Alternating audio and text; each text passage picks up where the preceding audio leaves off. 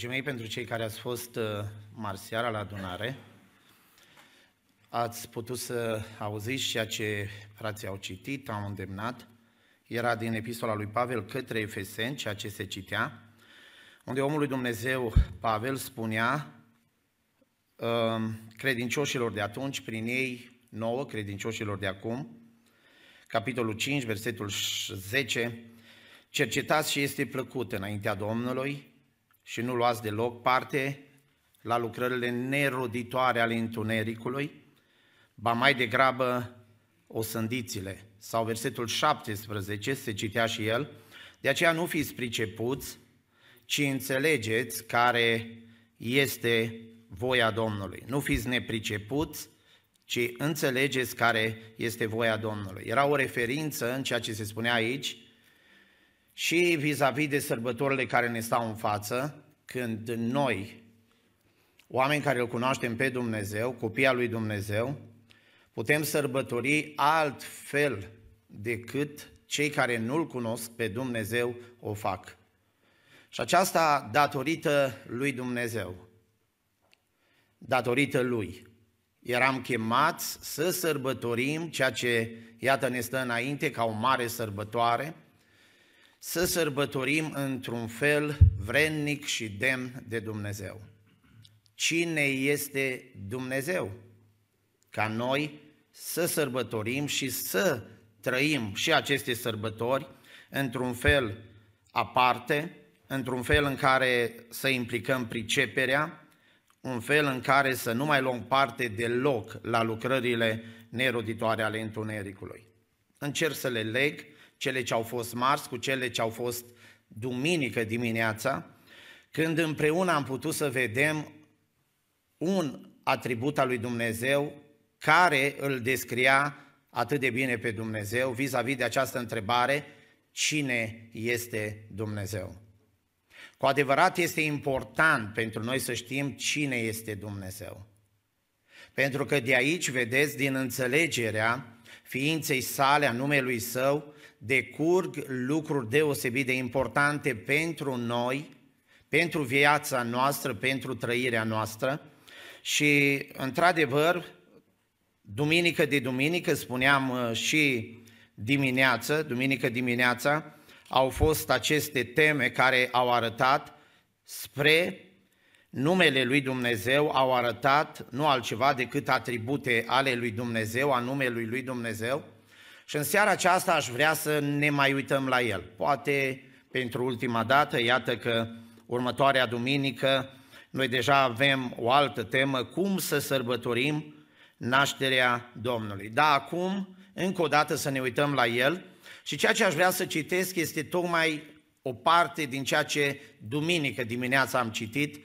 Cu respect, vă invit cu mult drag să stăm ridicați înaintea lui Dumnezeu, în fața cuvântului celui viu al lui Dumnezeu și împreună să recitim Cartea Apocalipsa, capitolul 4, versetul 2, până la versetul 11. Iată 10 versete, nu-i prea mult, stăm în picioare, citim cuvântul lui Dumnezeu.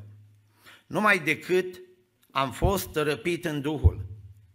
Și iată că în cer era pus un scaun de domnie și pe scaunul acesta de domnie ședea cineva. Cel ce ședea pe el avea înfățișarea unei pietre de iaspis și de sardiu. Și scaunul de domnie era înconjurat cu un curcubeu ca o piatră de smarald la vedere.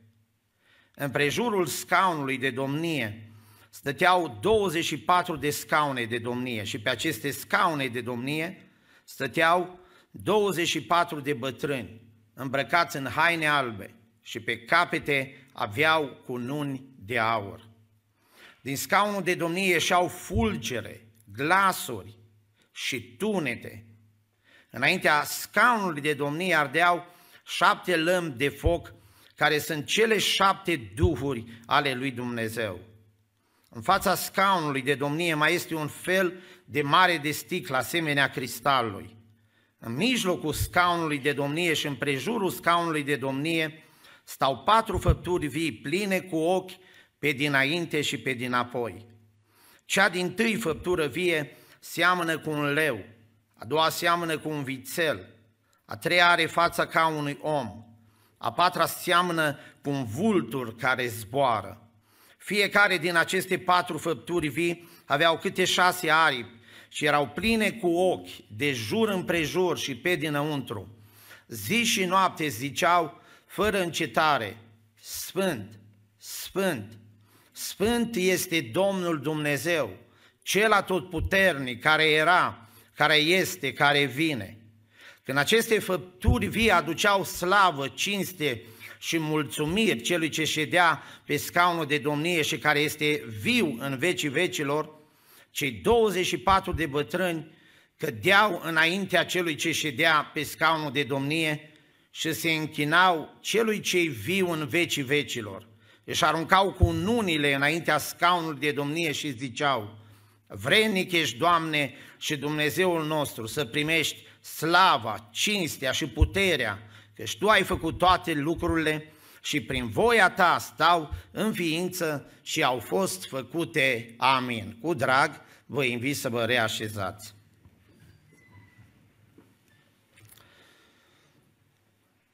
Pentru Biserica lui Dumnezeu, pentru poporul lui Dumnezeu, dragii mei, una din cerințele pe care Dumnezeu a avut-o a fost aceasta, ca el să fie altfel decât lumea este. În cartea aceasta, Apocalipsa, pe lângă alte câteva lucruri deosebit de importante, încredințate bisericii lui Dumnezeu, pe care ea urma să le poarte și trebuie să le poarte până la ultimul ceas al istoriei scris de Dumnezeu, vedeți, ea trebuia să fie altfel decât lumea era. Uitați și în capitolul 18, versetul 4, cât de clar este subliniat acest adevăr. Apoi am auzit din cer un alt glas care zicea, ieșiți din mijlocul ei, poporul meu, ca să nu fiți părtași la păcatele ei și să nu fiți loviți cu urgiile ei.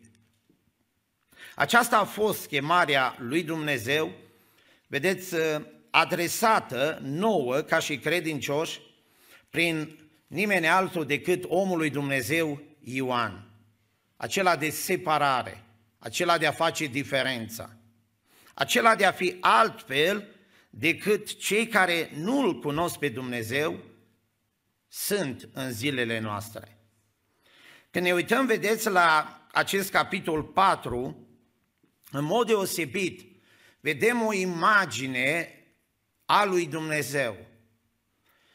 Vedem lucruri din punct de vedere simbolic care îl zugrăvesc pe Dumnezeu și numele Său. Dumnezeul pe care biserica, poporul lui Dumnezeu, urma să-L cinstească, urma să-L asculte, să-L urmeze în tot ceea ce El spunea, în tot ceea ce El arăta. Imaginea aceasta, vedeți, a lui Dumnezeu, ne transmite și nouă lucruri deosebit de importante. E imaginea pe care Ioan a văzut-o, imediat după ce el are parte de acea răpire în Duhul, se deschide cerul lui Dumnezeu și iată că acolo, pentru prima și prima dată, el practic poate să-L vadă pe Dumnezeu. Poate să înțeleagă cine este Dumnezeu. Poate să vadă măreția lui Dumnezeu. Și de fiecare dată atunci când cineva, noi înșine, putem să vedem lucrul acesta, cine este Dumnezeu, și lucrul acesta să-l vedem într-un mod deosebit de clar, vom fi capacitați, vom fi echipați suficient să putem să facem diferența, să putem să luăm atitudine, să putem să fim altfel decât, iată, Duhul viacului acestuia în cazul Apocalipsei, capitolul 18, Duhul Babilonului, practic, guvernează și conduce și impune un fel de a fi și de a gândi. De fiecare dată atunci când cu ochii țintă vom putea să privim la Dumnezeu, să înțelegem cine este El, dragii mei, vom avea puterea necesară să facem diferența, vom avea curajul necesar să ne ridicăm în picioare și să fim altfel, practic din punct de vedere spiritual vom fi deosebit de echipați. Prezența Lui, numele Lui, ființa Lui, felul Lui de a fi. Când ne uităm la ceea ce Ioan a văzut, repet, în mod simbolic, dar cred, lucruri care transmit atât de mult despre Dumnezeu, putem să vedem lucruri extraordinar de importante pentru poporul lui Dumnezeu, pentru copilul lui Dumnezeu, pentru cel ce vrea să-L urmeze pe Domnul.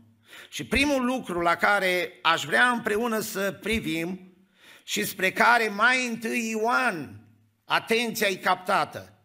În momentul când el este răpit în Duhul și cerul se deschide pentru el, primul lucru pe care îl vede, primul lucru, uitați în versetul 2, a doua parte ce am citit, iată că în cer era pus un scaun de domnie.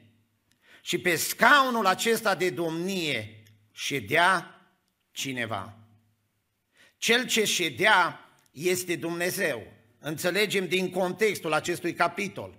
Dar uitați-vă dumneavoastră spre ce ochii lui Ioan în mod deosebit sunt captați și care e primul lucru pe care el îl vede.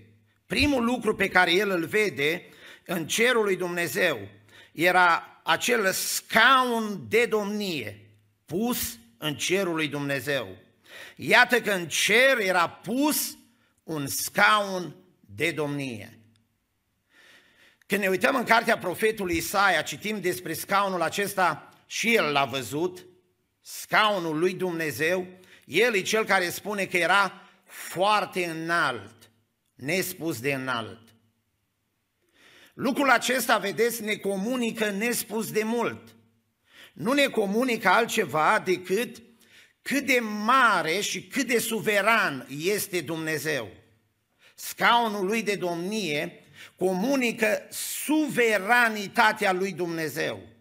El cel care a zidit lumea aceasta, așa cum vedeam împreună duminică dimineața, etern fiind, fără început, fără sfârșit, în afara timpului și a spațiului, El e cel care alege să aducă în existență cosmosul, lucrurile nevăzute de natură spirituală, lucrurile văzute din punct de vedere fizic și, dragii mei, El e Cel care toată această creație, ca un suveran absolut, El o conduce.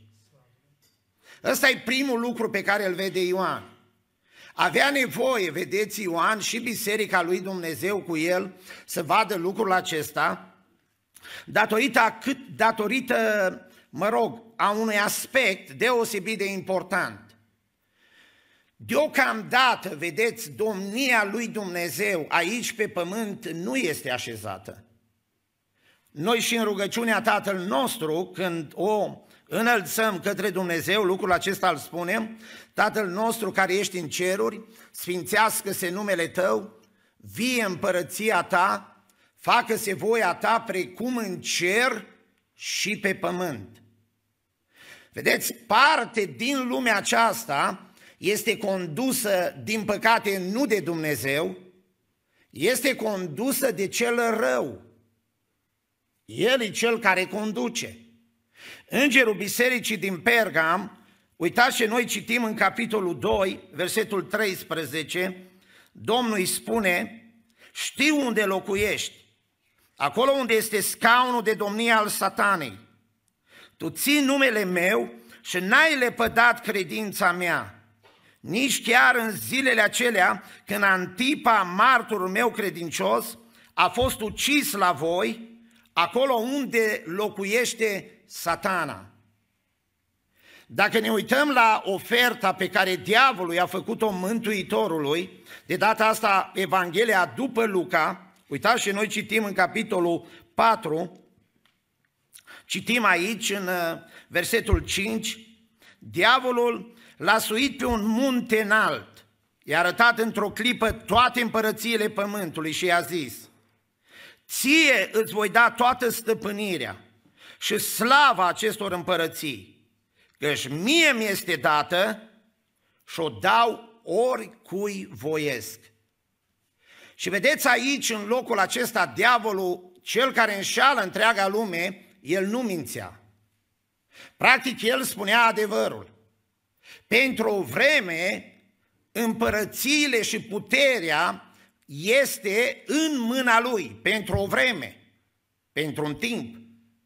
Ceea ce el a vrut să facă cu Domnul Hristos, nu a vrut să facă altceva decât, așa cum citim în cartea Apocalipsa, capitolul 13, uite ce citim aici că a făcut, cu fiara pe care Ioan a văzut-o ridicându-se atunci când el sta pe nisipul mării. Apocalipsa, capitolul 13, versetul 2. Fiara pe care am văzut-o semăna cu un leopard, avea labe ca de urs, gură ca o gură de leu. Balaurul, adică satana, asta în viitor, uitați-vă dumneavoastră, în viitorul care ne stă înainte, i-a dat puterea lui, puterea care o are. El dispune de ea. Scaunul lui de domnie, iată că l-are și o stăpânire mare. Asta e ceea ce vedeți, biserica trebuia să știe, Ioan trebuia să știe, trebuia să cunoască. Chiar dacă aici poporul lui Dumnezeu va întâlni atâta opoziție, va întâlni domnia satanei, va întâlni domnia întunericului, el, poporul lui Dumnezeu, va trebui să știe mereu și mereu că dincolo de tot ceea ce se vede, cel care este suveran absolut, Domn și Dumnezeu peste toate, având în vedere scaunul lui de domnie foarte înalt, este și rămâne Dumnezeu. Indiferent ce va fi să se întâmple, indiferent care va fi experiența bisericii lui, tragediile prin care ea va trece, scaunul lui Dumnezeu va rămânea, adică El este suveran. Lucrul acesta, vedeți, nu l-a știut Nebucadnețar, cel care la vârsta de 19 ani ajunge de acum să biruiască două super mari puteri mondiale a vremii de atunci. Imperiul Asirian, Imperiul Egiptean, le-a biruit și iată la doar 19 ani, el e cel care conduce un imperiu de temut, Imperiul Babilonian. Și acest Nebucanețar, vedeți, Dumnezeu a vrut prin el să transmită omenirii, a ajuns să înțeleagă cine este de cu adevărat domn și suveran. Atunci când, așa cum Dumnezeu i-a spus, un timp a ajuns să fie bolnav, o boală în care practic își imagina că e un animal, un bou, o boală, am putut să văd, din punct de vedere medical prezentă și astăzi, și după timpul acela să-i vină mintea la loc și el să fie cel care mărturisește că nu el Nebucadnețar, cel în fruntea celui mai vestit imperiu de atunci, babilonian, este cel care conduce lumea, cel care conduce, cel care are scaunul de domnie și el o spune, este Dumnezeu. Toată puterea în cer și pe pământ este a lui Dumnezeu. Măriți să fie Dumnezeu. Lucrul acesta e foarte important pentru noi. Vă aduceți aminte ce a văzut bunăoară Ștefan atunci când era omorât? El muria, lapidat cu pietre și în timp ce el muria, a putut să vadă cerul deschis și a și spus ce a văzut, văd cerurile deschise și pe Fiul lui Dumnezeu stând de-a dreapta lui Dumnezeu. Practic a putut să vadă și el ce a putut să vadă? Tronul lui Dumnezeu. Asta înseamnă pentru noi orice ni se va întâmpla, orice experiențe urâte din partea celui rău am experimentat, orice situații vitrege la un moment dat ar trebui să le tranzităm. Dragii mei, Dumnezeu este pe tron, Dumnezeu este suveran, Dumnezeu este Dumnezeu, mărire lui Dumnezeu. Vedeți, când vedem lucrul acesta și înțelegem că indiferent ce rezervă poporului lui Dumnezeu istoria care stă înainte, credinciosului care își pune nădejdea în Dumnezeu, practic Dumnezeu rămâne pe scaunul de domnie, asta cred pe fiecare dintre noi ne ajută foarte mult. Nu există experiență amară, nu există încercare, nu există lovituri pe care diavolul la un moment dat să ni le dea și care pe noi să ne descumpănească total, chiar dacă de multe ori va trebui să plângem, așa cum, bună oară și pentru Ștefan, cei care l-au îngropat au plâns atât de mult. Dar întotdeauna vom ști Dumnezeu domnește pe scaunul de domnie. El va birui slăvit să fie numele Lui. Lăsați-mă să citez un ultim lucru, cred deosebit de frumos, uh, vis-a-vis de acest aspect, vis-a-vis de cine este Dumnezeu, vis-a-vis de suveranitatea lui Dumnezeu. Uitați-vă oare, scaunul acesta de domnie a lui Dumnezeu mai rămâne el la urma istoriei? cu fiarele care se ridică, cu sfinții care sunt decimați, cu martirii care își pierd viața, cu sângele care este vărsat, scaunul acesta mai rămâne?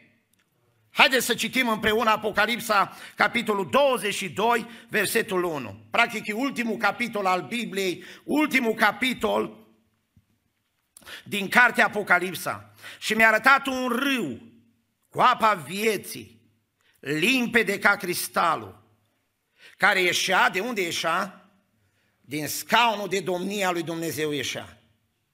Din scaunul de domnie al lui Dumnezeu și al mielului. Versetul 3, ca să câștigăm timp, nu va mai fi nimic vrednic de blestem acolo. Scaunul de domnie al lui Dumnezeu și al mielului vor fi în ea. Robii lui îi vor sluji. Nu știu care sunt lucrurile cu care ne confruntăm. Nu știu care sunt încercările pe care le avem. Nu știu care ne sunt neajunsurile și neîmplinirile. Și pot să fie, nimeni nu contestă. Dumnezeu în cartea aceasta a ținut să arate poporului său că vor fi aceste neajunsuri, că vor fi aceste încercări, că vor fi provocări foarte mari pentru biserica lui. Dar în același timp Dumnezeu a vrut să arate poporului său într-un mod evident, pe înțeles, ca el să înțeleagă că el rămâne pe, do- pe tron, că el este Domn, că el este Dumnezeu și cel care conduce, vedeți, chiar dacă vrăjmașul aici atât de multe face, cel care conduce și își duce istoria acolo unde El vrea, este Dumnezeu, binecuvântat să fie numele Lui. Merită să ne punem toată încrederea în El, în ceea ce este El și practic să nu abdicăm de la poziția aceasta în care El ne-a chemat să fim. Dacă ne uităm în versetul 3, un pas imediat următor, uitați și citim aici, cel ce ședea pe el, e vorba de Dumnezeu, avea înfățișarea unei pietre de iaspis și de sardiu. Și scaunul de domnie era înconjurat cu un curcubeu, ca o piatră de smarald la vedere. Un alt lucru deosebit de important, și te rog să lași versetul ăsta, prin care Dumnezeu nu vroia și nu vrea altceva pentru poporul său decât să spună cine e El, decât să-i arate identitatea Lui, să-și arate măreția Lui. Și vreau să vă spun că am citit lucruri, bună oară despre pietrele acestea, iaspis, sardiu, smarald. Bună oară, în antichitate erau cele mai de preț Petre a vremii de atunci. Sunt câteva lucruri care pot fi spuse despre ele. Iaspis bunăoară e perla tuturor pietrelor, mă rog, de valoare. Sardiu. Sardiu e piatra aceea deosebit de, mă rog, uh, un roșu aprins, uh, deosebit de valoroasă, deosebit de scumpă. zmaraldul la fel. Și cu siguranță aici despre pietrele acestea sunt lucruri care se pot spune, în mod simbolic bună oară.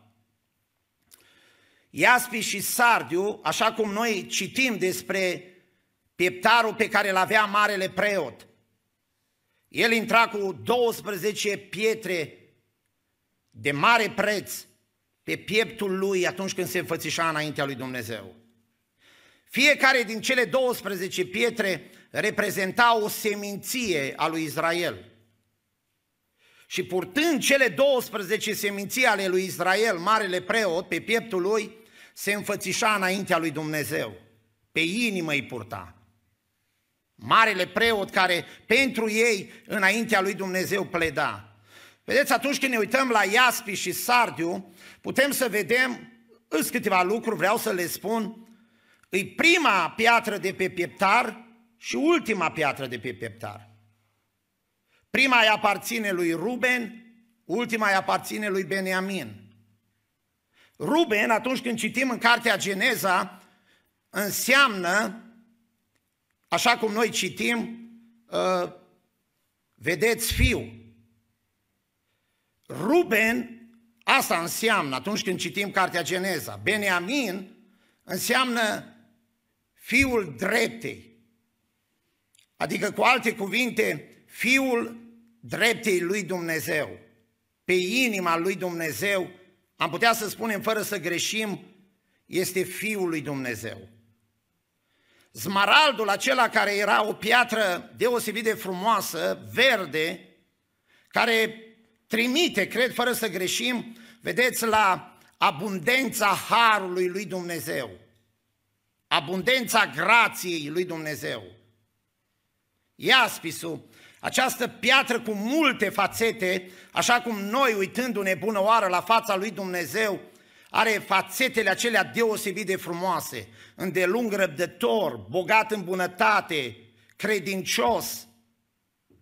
Și cu siguranță, pietrele acestea transmit, nu altceva transmit decât în mod simbolic, transmit lucruri despre Dumnezeu, transmit măreția lui Dumnezeu măreția lui Dumnezeu.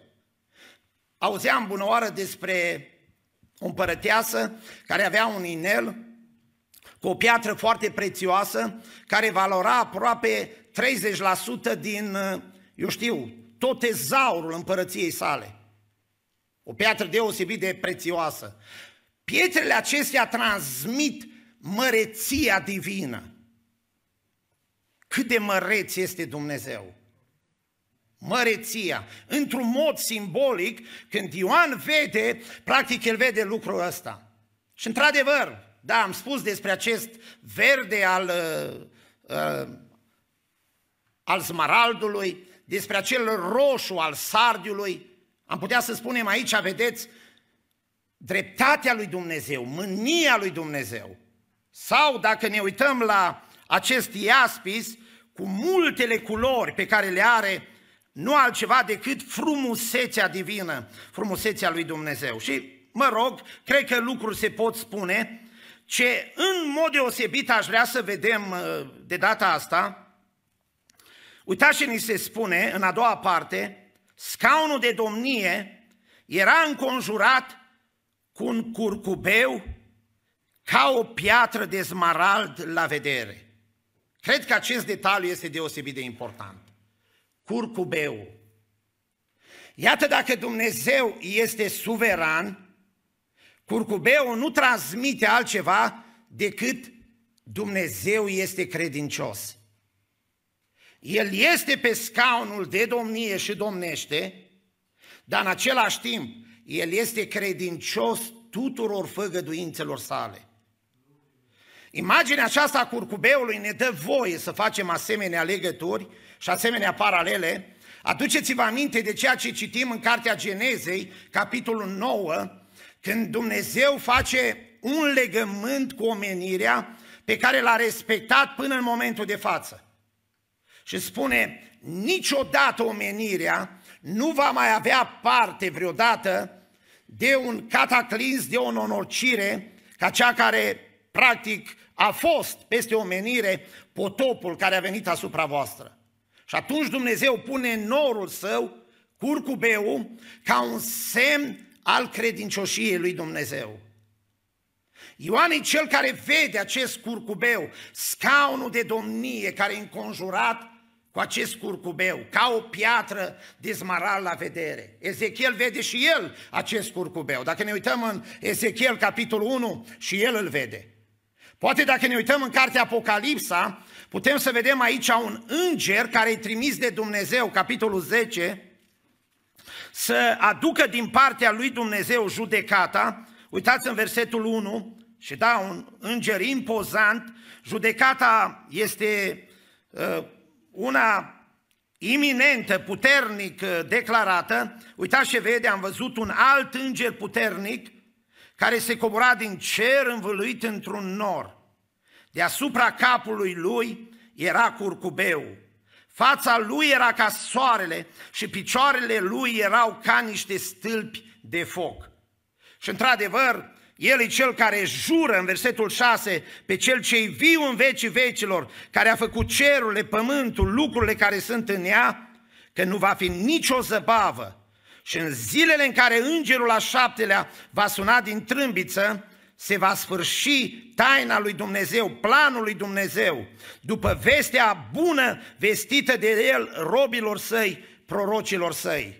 Poate un verset de referință care ar merita să-l citim este cel pe care îl găsim în epistola lui Pavel către Timotei. Uitați ce spunea el aici, 2 Timotei, capitolul 2, versetul 13.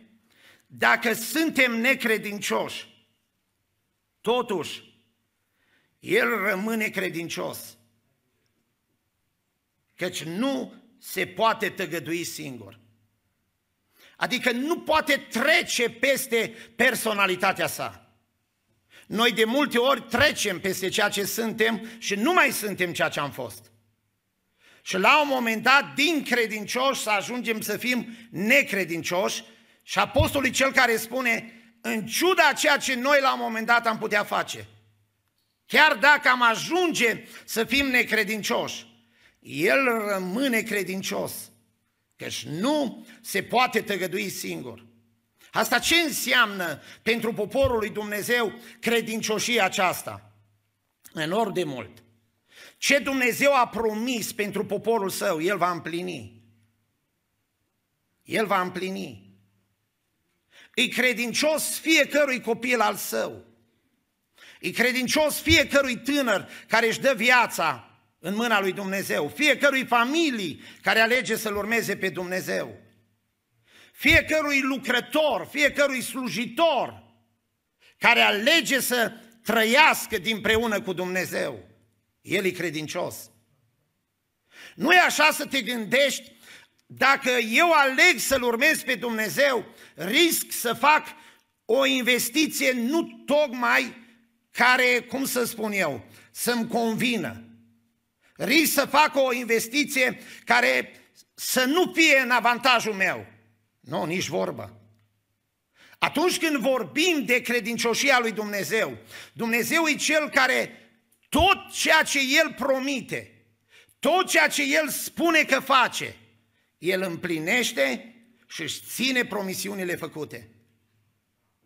În fața acestui Dumnezeu, vedeți, care într-un mod simbolic ne este prezentat vis-a-vis de suveranitatea lui, scaunul de domnie, mai apoi credincioșia lui, credincios în cele mai mici detalii, pentru poporul său, pentru făgăduințele sale, pentru cei care îl urmează pe Dumnezeu. Dragii mei, cred că ne pot da atâta putere, atâta determinare fiecăruia dintre noi să fim hotărâți să-L urmăm pe Dumnezeu până la capăt. Așa să ne ajute Dumnezeu. Și când ne uităm, vedeți, la cei care au stat în fața Dumnezeului spre care au privit, așa cum am spus, în circumstanțe deosebit de dificile, când au privit la El, când au privit la cine este El, când au privit la planul Lui, au putut să meargă înainte, rămânând în voia Domnului. Poate un alt lucru care se desprinde și în mod evident se desprinde este ceea ce noi citim în versetul 4 din capitolul 4. Uitați ce ni se spune. În prejurul scaunului de domnie stăteau 24 de scaune de domnie și pe aceste scaune de domnie stăteau 24 de bătrâni îmbrăcați în haine albe și pe capete aveau cununi de aur. Recunosc, am putut și eu să mă uit uh, la ceea ce, din punct de vedere simbolic, pentru cercetători a Cuvântului lui Dumnezeu aceste lucruri înseamnă și să trag cu ochiul, recunosc, și nici, uh, cum să spun eu, nici uh, nu-i de dorit să nu tragi cu ochiul, având în vedere că e un câștig pentru oameni care, iată, s-au aplecat asupra cuvântului lui Dumnezeu, care în mod deosebit l-au studiat, au căutat, eu știu, înțelesul tuturor lucrurilor și a celor de natură simbolică. Și aici aș vrea să spun, sunt câteva interpretări. Bunoară de acești 24 care stau bătrâni pe cele 24 de scaune de domnie. Există o interpretare că ar fi îngeri.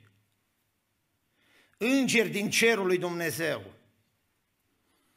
Interpretarea asta oarecum lasă loc unor, știu eu, contestări. Chiar te rog să lași versetul 4, datorită faptului că acești 24 de bătrâni sunt îmbrăcați în haine albe, ni se spune, o trimitere la faptul că Probabil și-au spălat hainele în sângele mielului. Sângele mielului în care, vedeți, cineva poate să spele hainele. Așa cum îngerului din cartea la Odicea îi spune Domnul, practic are nevoie, are nevoie de alifie pentru ochi, haine albe care să-i ascundă goliciunea pe care el o avea. Și atunci, vedeți, noi nu putem să vedem că îngerii și-au spălat vreodată hainele în sângele mielului. Ei n-au avut nevoie aceasta. Mai mult citind ceea ce spune apostolul în epistola către evrei, spune că în, nu îngerilor le vine Hristos Dumnezeu într-o ajutor, ci oamenilor Dumnezeu le vine în ajutor ca ei din locurile negre, întunecate în care se află, iată de acum să poată fi aduși la suprafață. Da, e o interpretare. O altă interpretare ar fi că sunt nu altceva decât poporul lui Dumnezeu, iată 12 dintre ei, dintre cei bătrâni, fac parte din Vechiul Testament, din Vechiul Legământ, 12 dintre ei din Noul Legământ, din Noul Testament, în totalitate, cel numărul acesta 24 reprezintă tot poporul lui Dumnezeu. Și lucrul acesta e contestat, și lucrul acesta e contestat, datorită faptului că acești bătrâni nu fac altă trimitere decât la faptul că dețin multă înțelepciune. La bătrâni este înțelepciunea. Și faptul că sunt în imediată apropiere a lui Dumnezeu ca înțelepți, bătrâni îmbrăcați în haine albe, oarecum ar transmite nu altceva decât că sunt sfednici ai lui Dumnezeu. Sfednici care îl sfătuiesc pe Dumnezeu. Aduceți-vă aminte de cartea Estera, Ahasveros avea șapte sfednici șapte sfednici care erau imediat chemați când treburile împărăției impuneau acest lucru ca ei să aducă sfat. Lucrul acesta nu prea stă în picioare, mai ales, mai ales atunci când privim la ceea ce Ioan, vedeți, Dumnezeu prin Ioan vrea să dea bisericii sale, faptul că numele lui Dumnezeu este atât de mare – și atunci o a treia interpretare este nu altceva decât că aici avem un simbol, nu altceva decât a înțelepciunii nemărginite a lui Dumnezeu. Suveran, credincios, și foarte înțelept. Atât de înțelept încât, așa cum ni se spune aici, 24 de bătrâni îmbrăcați în haine albe, da, înțelepciunea care vine de sus în primul și în primul rând, ea este curată, ea este albă. Este o înțelepciune de natură divină. Poate dacă ne uităm în Cartea Proverbe, capitolul 8, când înțelepciunea strigă atribute ale ei, ea spune, nu altceva, ea spune, cuvintele mele sunt drepte și adevărate. Adică Dumnezeu este atât de înțelept în toate căile și acțiunile Lui. Și nu numai atât, vedeți faptul că aveau cu nun de aur pe cap, da, transmite lucrul acesta nu altceva decât biruință. Și într-adevăr lucrul acesta poate fi înțeles și ușor de înțeles, pentru că Dumnezeu prin înțelepciunea Lui n-a pierdut niciodată, ci din potrivă, El e Cel care întotdeauna a avut parte de biruință. Imaginea aceasta a lui Dumnezeu, subscriu și eu la ea, e un Dumnezeu nemărginit, e un Dumnezeu deosebit. E adevăratul Dumnezeu, oare Ioan pe care o aduce poporului său și în care îi spune poporului său, repet, este suveran absolut, credincios în cele mai mici detalii și deosebit de înțelept. Tot ce face este caracterizat de înțelepciunea lui divină căreia nimeni nu poate să-i stea împotrivă, pe care nimeni vreodată nu poate să o biruiască. Un Dumnezeu înțelept.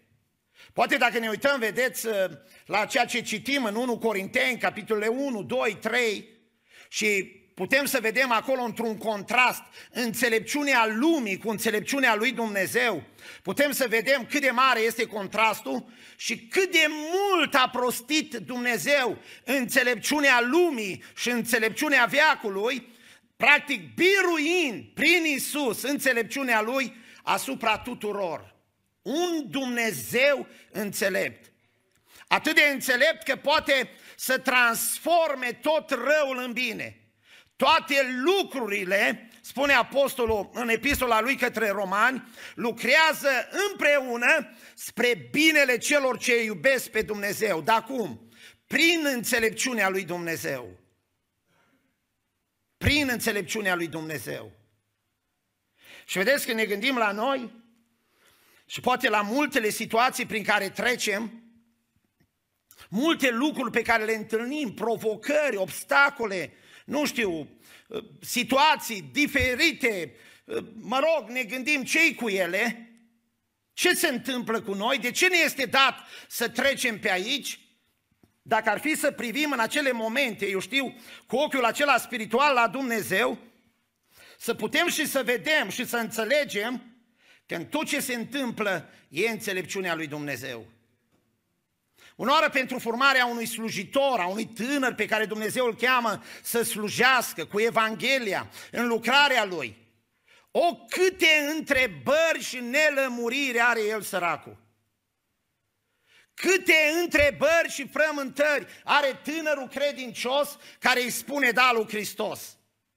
Și trec ani pentru că nu găsește răspuns la ele. De ce mi se întâmplă ceea ce mi se întâmplă? De ce am trecut și trec? Nu de ce am trecut, că aici înțelegi. De ce trec prin ceea ce trec? Să treacă ani, să se uite înapoi și mai apoi să înțeleagă pe deplin și să înțeleagă de ce a trebuit să treacă prin necaz, prin lipsă, prin diferite situații, ca mai apoi să ajungă, datorită înțelepciunii divine, în locul pe care Dumnezeu, cu mult, mult timp înainte, în înțelepciunea Lui, în suveranitatea Lui, l-a gândit pentru El. Mare este Dumnezeu, slăvit să fie numele Lui Dumnezeu. Poate aici cineva ar întreba și Vreau să spun lucrul ăsta, așa ca o explicație, cum se face că cei 24 de bătrâni se închină lui Dumnezeu. Nu cumva este narcisist? Nu, nu e narcisist. Consider că e corect ce se întâmplă acolo. Poate am uh, nevoie de un uh, verset din Isaia 48, te rog dacă poți să mă ajuți, Isaia 48, spun imediat și versetul. Uitați ce spunea Dumnezeu aici, versetul 11, nu e narcisist, eu zic că e obiectiv 100%. Uite ce spune, din dragoste pentru mine, spune Dumnezeu. Și repetă, din dragoste pentru mine, vreau să lucrez. Cum ar putea fi hulit numele meu? Nu voi da altuia slava mea. Cum se justifică dragostea pe care Dumnezeu o are pentru el, pentru numele lui? Se justifică. Cum? Într-un singur mod. Este obiectiv. Dacă oamenii sunt atât de înșelați vis-a-vis de ce înseamnă închinare, prețuire, tezaur, comoară, valoare, Dumnezeu nu e înșelat. El știe cine e cel care are toată valoarea și maxima valoare în cer și pe pământ. El știe cine are cea mai mare valoare. Și atunci, într-un mod personal, o spune, Dumnezeu are cea mai mare valoare. Și poate un ultim lucru, da, uitați-vă cine este Dumnezeu, imaginea aceasta lui Dumnezeu. Mărturisesc și eu, m-am uitat și astăzi la imaginea aceasta înainte să vin în fața dumneavoastră și am zis, se merită să-L urmezi indiferent ce va fi. Se merită indiferent ce voi experimenta, ce lucruri voi întâlni, se merită. Scaunul de domnie a Lui. El e credincios tuturor făgăduințelor Lui. Ce jură, jură, ce-ți promit îți dau. Și în același timp, vedeți cum ne uităm aici, atât de înțelept, totul conduce prin înțelepciunea lui. N-are nevoie de sfătuitori, indiferent cine ar fi ei. Trece dincolo, vedeți, de înțelepciunea noastră limitată. El are o înțelepciune desăvârșită, fără de margini. Totul conduce Dumnezeu, mărire lui Dumnezeu. De prea multe ori ne temem. De prea multe ori ne îngrijorăm. De prea multe ori, uite că nu mai înaintăm. Și ultimul lucru care aș vrea să-l vedem, uitați în versetul 5, ce ni se spune, dar și lucrul ăsta transmite mult, este și înfricoșător. Suveran, credincios, înțelept, din scaunul de domnie ieșau fulgere, glasuri și tunete. Înfricoșător. Lucrurile acestea, dragii mei, uh, au putut fi văzute și atunci când pe Sinai el s-a descoperit poporului său. Moise era îngrozit datorită tunetelor, fulgerelor care erau acolo. Poporul stătea departe și tremura. Și atunci a cerut să nu ne vorbească Dumnezeu. Să ne vorbești tu, vom asculta, numai să nu ne vorbească El. E prea mult, e de temut, e înfiorător ceea ce este El. Și Dumnezeu a respectat, prin Moise a vorbit și mai apoi, atât de frumos, Domnul Dumnezeu vă va ridica un proroc ca mine. Se referea la Isus, Fiul lui Dumnezeu care urma să vină în lume. De El va trebui să ascultați. Și oricine nu va asculta de El, va risca să fie lapidat, să fie omorât. Dar uitați-vă dumneavoastră câtă teamă este în Dumnezeu, înfricoșător, înfricoșător, de temut, de temut. Într-adevăr, dacă ne uităm la aceste șapte lămpi de foc, prezența Duhului lui Dumnezeu acolo, lumina lui Dumnezeu, tot ce face, face la lumină, nu face nimic pe ascuns, n-are nevoie să facă în întuneric ceva. Toate căile, planele, sunt într-o lumină, totul iluminat la vedere, tot să vadă. Vedeți, dacă sunt mulți care fac la întuneric, lucrează la întuneric, lucrează pe ascuns, Dumnezeu tot ce face este văzut, este lumina care e prezent acolo în fața scaunului de domnia lui Dumnezeu. Cele șapte duri ale lui Dumnezeu, care nu e altceva decât Duhul lui Dumnezeu, Duhul lui Dumnezeu, dacă este să ne uităm în uh, cartea profetului Isaia, cu cele șapte fațete ale Duhului, Duh de sfat, Duh de pricepere, de tărie, toate șapte sunt acolo, atribute ale Duhului Sfânt. Dumnezeu, Duhul Sfânt. Acesta e Dumnezeu, mărit să fie numele lui Dumnezeu. Și vreau să închei Mai e un lucru aici care ne-l spune, spune așa că în fața scaunului de domnie, versetul 6, este un fel de mare de sticlă, ca, un, ca o mare de sticlă, ca sticla, asemenea cristalului. Ni se spune lucrul ăsta. Și cred că e important asta.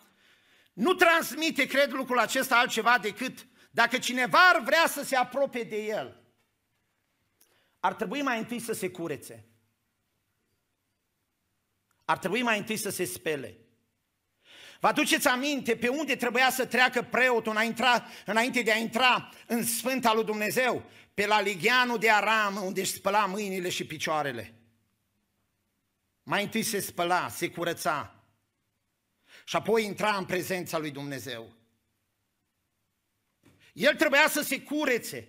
Poate dacă ne uităm la ceea ce spune Pavel în Evrei, uitați ce spune aici în uh, capitolul 10, versetul 21, fiindcă avem un mare preot pus peste casa lui Dumnezeu, să ne apropiem cu o inimă curată, credință de plină, inimile stropite și curățite de un cuget rău și cu trupul spălat cu apă curată. Vă aduceți aminte ce a zis Domnului Petru, care n-a vrut să fie spălat de Domnul? Dacă nu te spăl eu, nu o să ai parte deloc cu mine. De ce cineva ar trebui să fie spălat? Uitați-vă bunoară de un cuget rău. Cineva care în cugetul lui gândește rău. Din inima omului ies gânduri rele, rău față de cineva. Când cineva gândește rău față de cineva, urăște pe cineva, spune că viața lui nu e în lumina lui Dumnezeu. El trăiește în întunericul care e atâta departe de Dumnezeu. Dar marea aceea de sticlă, ca de sticlă, ca și cristalul, e o imagine a ceea ce înseamnă atunci când cineva vrea să se apropie de Dumnezeu. Practic, el trebuie să se curățească, să se curețe de ceea ce este rău. Să-și spele trupul, ființa cu apa curată, nu? Era acea apă la templu, care știm cum era făcută și pe care preoții o foloseau pentru înnoire, pentru curățire, pentru spălare, să ne apropiem. Putem să ne apropiem de acest Dumnezeu. Cum se poate apropia cineva? Cu o inimă curată, credință de plină, inima stropită și curățită de un cuget rău, trupul spălat cu apă curată să poată sta în fața lui Dumnezeu. Așa să ne ajute Dumnezeu. Să ne binecuvinteze Dumnezeu. Și iată ceea ce ni se spune din imaginea aceasta extraordinară. Da, Faptul că avem posibilitatea să vim înaintea Lui, să o și facem. Doamne, înlătur tot ce e străin, tot ce e murdar, tot ce e necurat, tot ce nu-i după voia Ta. Gânduri, Doamne, care nu sunt de la Tine. Asta nu-i corect ca eu să gândesc atât de crud. Nu-i, nu-i corect ca eu să gândesc atât de rău. Când în tine este atâta lumină, atâta dragoste, Dumnezeu este dragoste, dragostea lui Dumnezeu. Doamne, nu este corect ceea ce se întâmplă în mine, în gândirea ta. Iată, mă plec în fața ta, spăl ființa mea, scald ființa mea în sângele tău, spală-mă. Dacă nu te spăl eu, nu vei avea parte cu mine. Doamne, dacă așa lucrurile stau, nu numai picioarele, spală Doamne, și mâinile și capul, spală toată ființa, Doamne. Vreau prezența Ta. Dumnezeu să se îndure de noi. Slăvit să fie numele lui Dumnezeu. Imaginea aceasta lui Dumnezeu, da, extraordinară, măreția, heruvimii, fața de om, vultur, leu, vițel, leu, regele animalelor sălbatice, vițelul, regele animalelor domestice, vulturul, regele păsărilor, omul, coroana creațiunii. Practic nu transmit heruvime aceștia prin fețele care le au. Cât de mare este Dumnezeu, în mod simbolic, că în mod real, lumina în care locuiește, spune Apostolul Pavel, e atât de mare încât niciun om de ea nu se poate apropia. Și atât totuși curățindu-ne viața de Dumnezeu ne putem apropia. Haideți să stăm ridicați și, dragii mei, să-i mulțumim lui Dumnezeu. Să ne închinăm lui Dumnezeu. Binecuvântat să fie numele lui Dumnezeu. Cu toată adunarea, mulțumim.